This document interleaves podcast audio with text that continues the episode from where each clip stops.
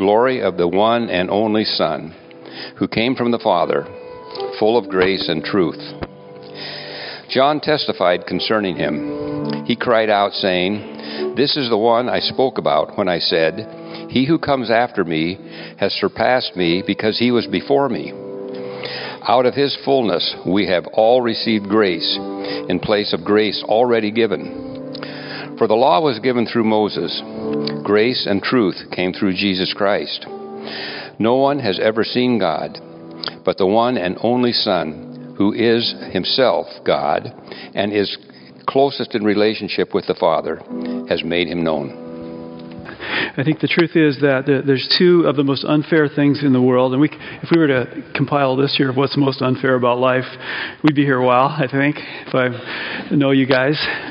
But for me, for my money, it's these two principles. And the first one, I've, I've shared it before in relationships, but um, it's called the law of least love. And it's, it's pretty well known out there in uh, uh, places where people are, are looking for others and they're in that dating phase of life. But the law of least love goes something like this that the one who loves the most is the least in control of the relationship. Now, if you've ever been in a bad breakup, I don't have to explain that at all because uh, you love the most and, and you're not in control, and the person who loves the least is the one who has the most power in the relationship. It hurts. Uh, the second is, is kind of like unto it, uh, corollary, and that is that the more love that you feel, the more pain you will feel. So, uh, pain and uh, love go, they're directly correlated. And the higher the love, the more the pain, which doesn't that seem unfair? Come on. You ever say amen in church? You can at least say that, right?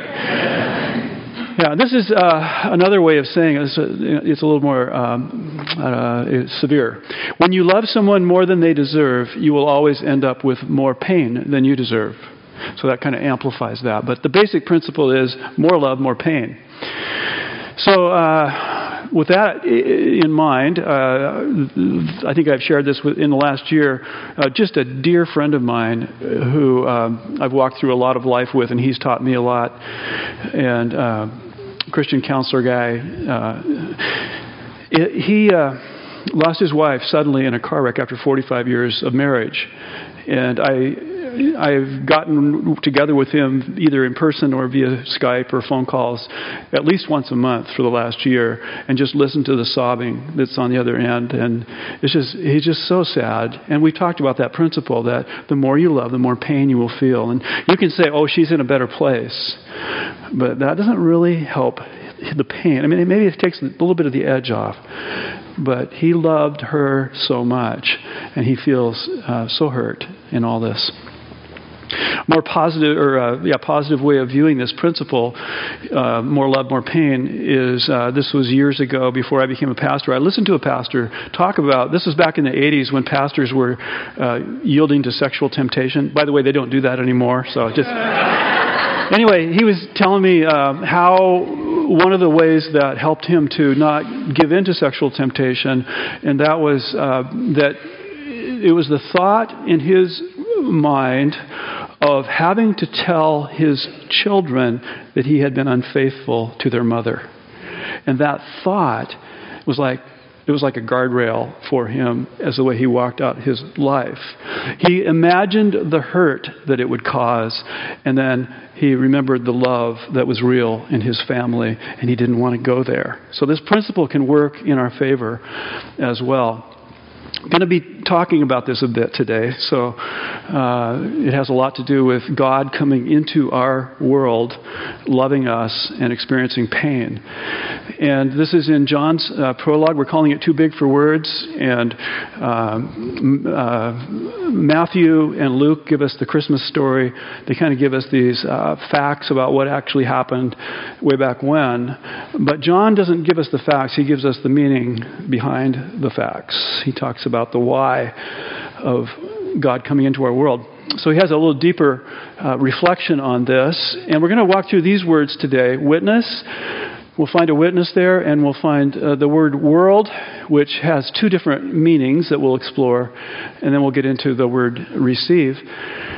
And so, um, there's a witness that comes onto the scene. We find we're going to be in verses six through thirteen, and in verses I think it's six through eight. There's a name mentioned, and this this name he is a witness to God coming into the world. And I'm just going to ask the question here: Who is it? Who's the witness?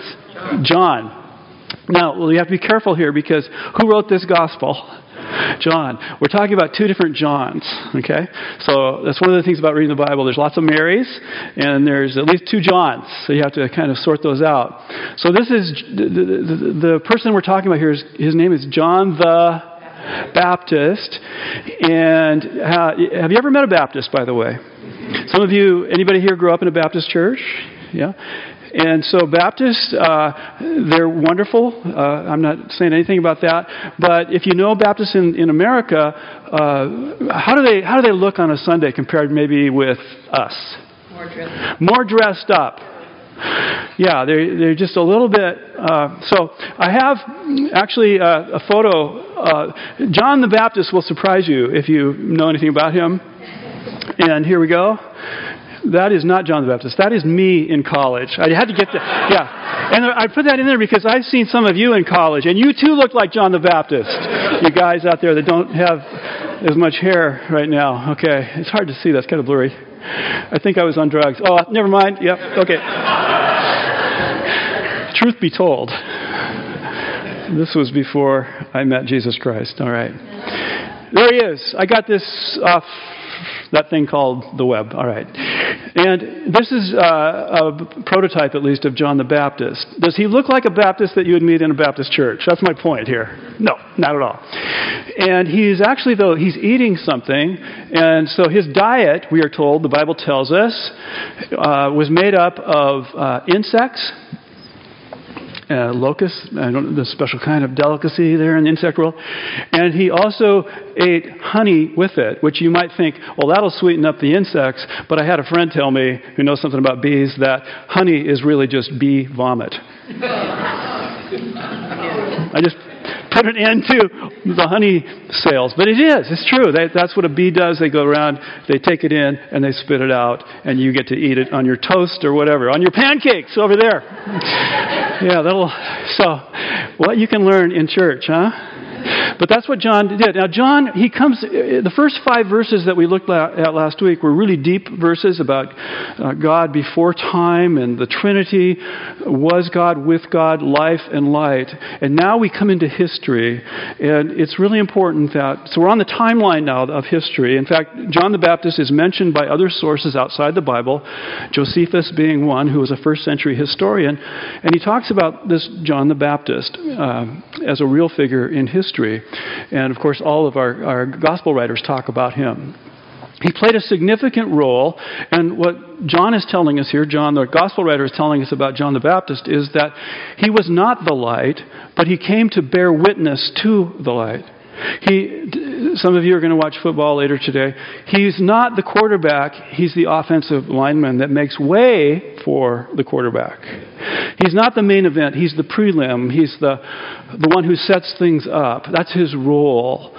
And uh, he comes on the scene, kind of a crazy, uh, wild, eccentric, aesthetic uh, fanatic. He, his gospel is not the same as Jesus' gospel. Jesus' gospel is about uh, the love of God in the kingdom of God, and John is mostly about repentance. Repent and make way for God to come. He, he's very strict. Uh, well, he wear. I didn't mention his clothing. It's camel. It's made out of camel hair. If you think your clothes are a little itchy today, try that on. For yeah. So he's just he's just a little strange.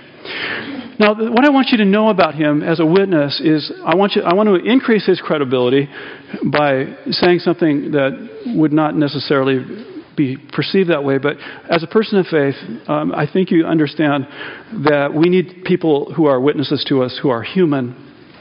And so I'm going to give you a dark moment in John's life, which we find not in John's Gospels, but in, in uh, Luke, for example. So John uh, was Jesus' cousin, and he bore witness to Jesus, and we have lots of evidence of he was he baptized Jesus. But later on, uh, John got in trouble with the uh, political authorities and uh, one of Herod's offspring.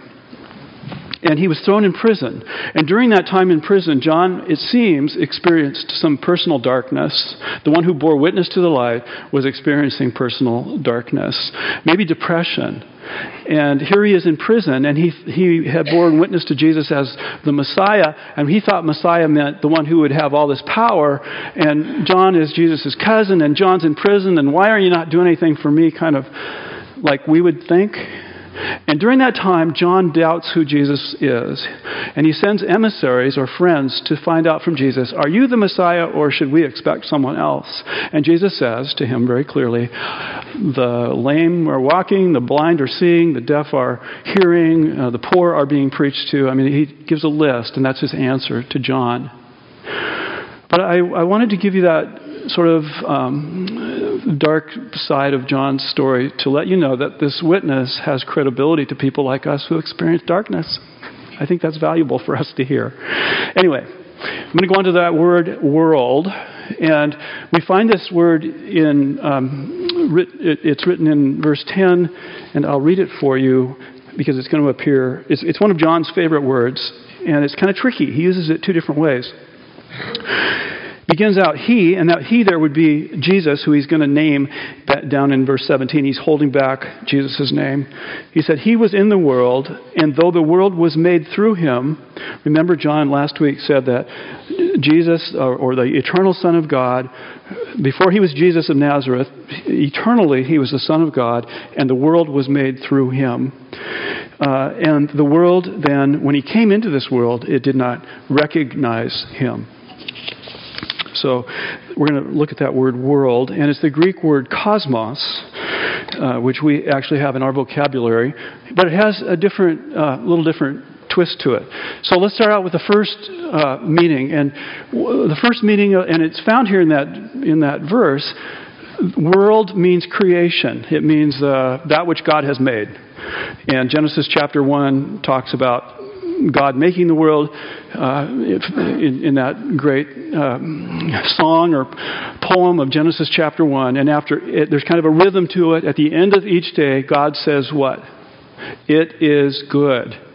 God loves the created world. He, he loves, if I can put it this way, He loves stuff. And he loves people. Of all the stuff, he loves people the most. And that's that, that Greek word that it, we mentioned last week is the word bios.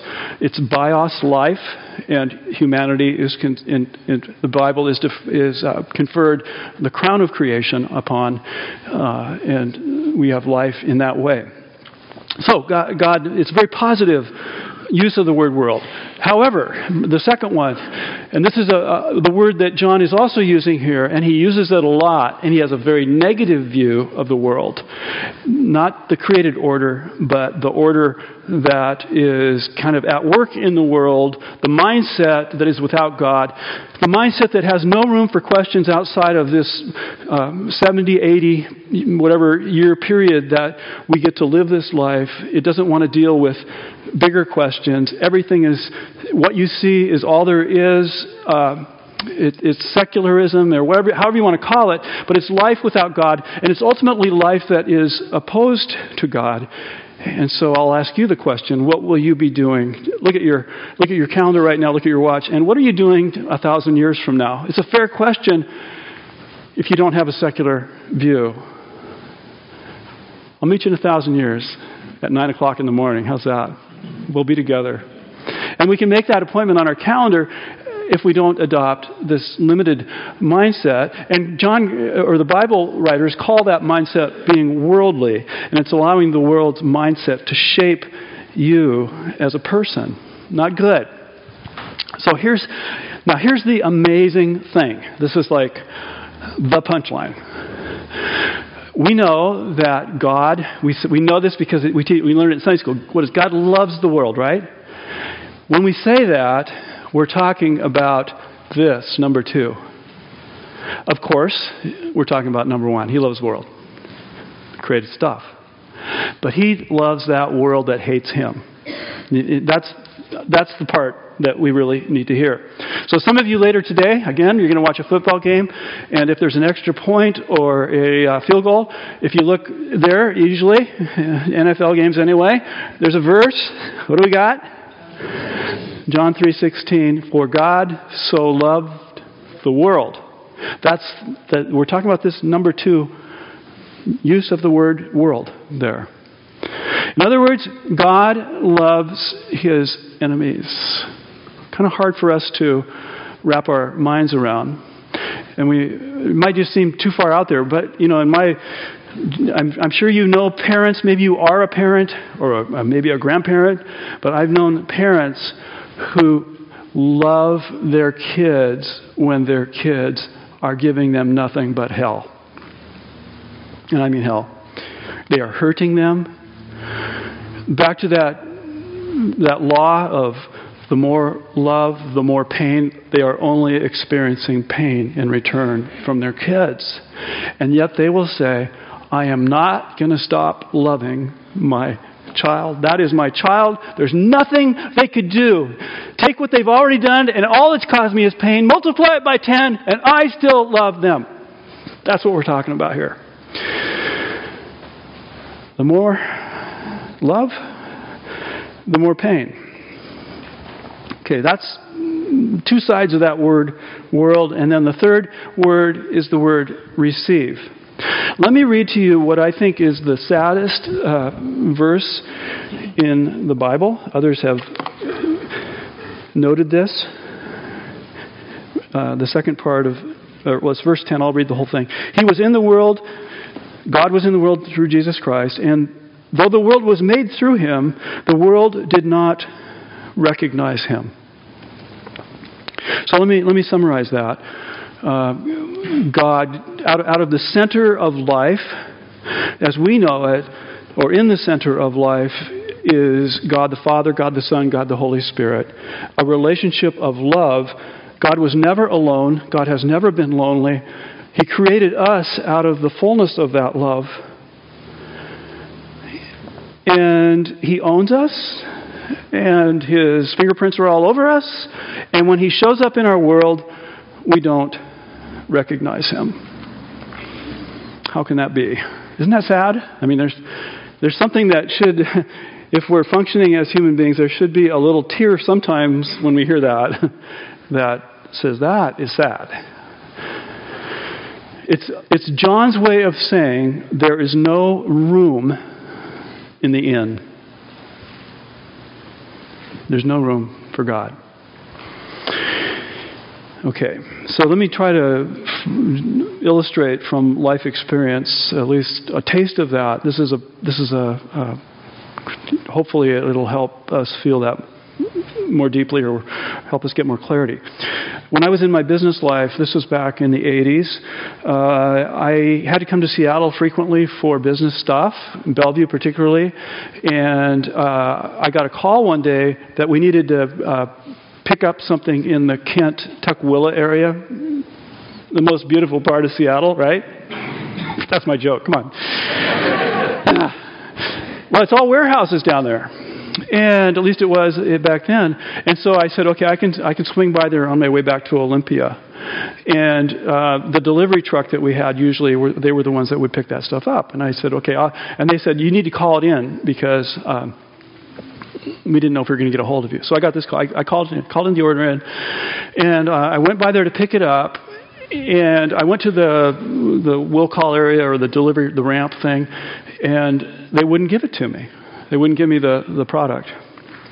And I said, um, I, I you know I, I tried to explain who I was and what had happened. They were used to seeing our delivery guys with our delivery truck, and they refused to give me the product. And I said, but, uh, well, and then they said, yeah, and the boss called in this order. And I said, I'm the boss. You know, I'm the boss. You know, can, can't you just give it to me? And they wouldn't give it to me. I showed them my business card. I did all this stuff. They finally said, call the delivery guy. So they called my delivery guys and they gave me permission for me to pick it up. I, I mean, I, that's just like, uh, how do you not? I'm trying to give you a sense of what God must feel. And then it says that, that they did not receive him. Verse uh, 11. Not only did they not recognize him, he came into that which was his own, but his own did not receive him. So here's, a, here's another story. When I was roughly eight years old, And I think this has probably happened to a lot of, at least boys, because it's kind of a boy story. But I got really mad at my dad uh, one time. It was a family picnic, and I don't even remember the reason for getting so upset with him. But uh, at least when I was eight, and I and I have kids to know that this happens.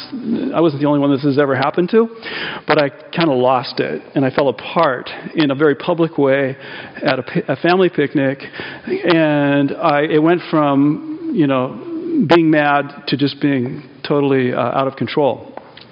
And I remember at the worst point doing this to my dad, you know, eight year old fists flying, just flying, yeah, out of control, trying to hit him. And my dad, dad's, I think, you know, somewhere along the line we learn these things, but we, if you just hold them out here a little bit, the fists don't, they really don't get you. And you just kind of hold them out, and he's, you know, I was crying, just, you know, and I hate you, I hate you, I hate you.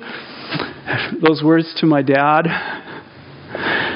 And then, you know, you could kind of, I think dads also know that there's kind of a time there where uh, they're, you, you feel like the, they're, they're getting tired. And then he, instead of pushing me away, he starts pulling me towards himself. And then, you know, you, your, your head's right here, and it's really hard to hit then, you know. How do you do that? And eventually you get so tired, you just kind of do this, and you feel this, and there's a sense of, I am your son, and I'm sorry for what I said, and I feel bad, but I'm loved, and that's what God is about.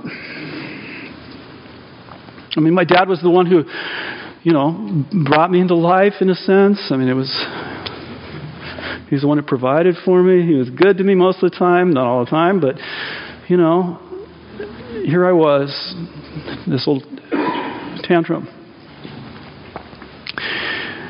And then, you know, we, we, in that story, we, we feel bad. At some point, we feel bad. And it's just the, the most amazing part is that it's when we feel bad, like, why did I ever do that kind of bad? It's right at that point that we feel the strongest arms of God around us, like, my love is bigger than your hate. I don't care how much you hurt me. I'm your God. I'm the one that made you. I'm the one that loved you. Yeah. So um, there's this ugly part of the whole story that I have to mention, and that is the cross. And so God, He comes into this world, and um, and the worst thing, the ugliest thing that we could possibly do, we did. I mean, we we we're all kind of guilty. We have blood on our hands, and um, so the story goes, we were all responsible for putting him in that place. And now here's the here's the trick and, and I, I mean this, if you're, if you're a person that gets it, you'll get it about who God is and this ugly thing that we do to Him. And the question is, is there any beauty in it? And artists have made their point throughout the ages. I mean, the crucifixion of Christ is one of the most, you know, go to, go to any uh, art museum, at least in classical art or, um, I mean, the crucifix is, is portrayed as, at least in some places, as a terrible beauty. And it's in that beauty that the Greek world was always looking for. And why is it beautiful? How could the cross be so beautiful when it's so ugly? And it has to do with this this bad pain stuff we did and we still get love in return. There's something beautiful about that. And you, and you start to get it. You start to think about who God is. At the core of who He is, He, he has experienced so much pain out of that love. And this is where that, back to that, um, if I can get that back up there again. When you love someone more than they deserve, you will always end up with more pain than you deserve. But God's love is greater than the pain he feels. His love is expressed in the pain that he feels. And as bad as we feel when we hear about that, he doesn't let us just stay bad. He he does this to us. He puts his arm around us. He says, I love you. I don't care how many times you tell me I hate you, I love you. That is the love of God in Christ Jesus. That is the love of God expressed in Christ coming into our world. Can we pray? Let's just close our eyes, pray. I'll try to lead us.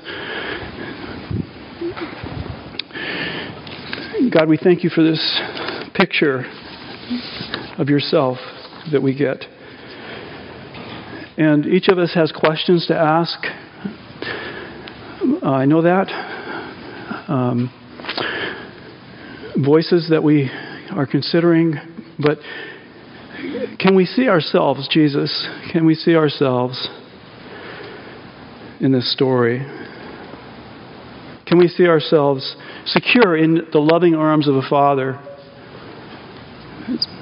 It says here that to anyone who believes and receives this message of love, they shall be your child. And can we see ourselves as your child? And if we can see ourselves in that, Lord, maybe we're just an inch away from faith and to walk into that, into your loving arms.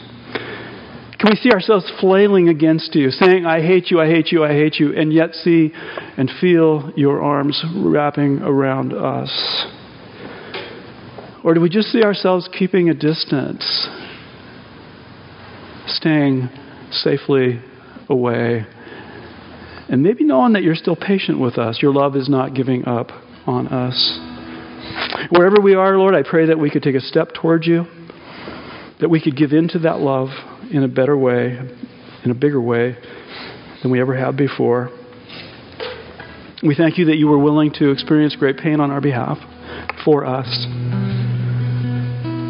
Come now, Lord, and warm us from the inside out with your love, your amazing love. We pray in Christ's name. Amen.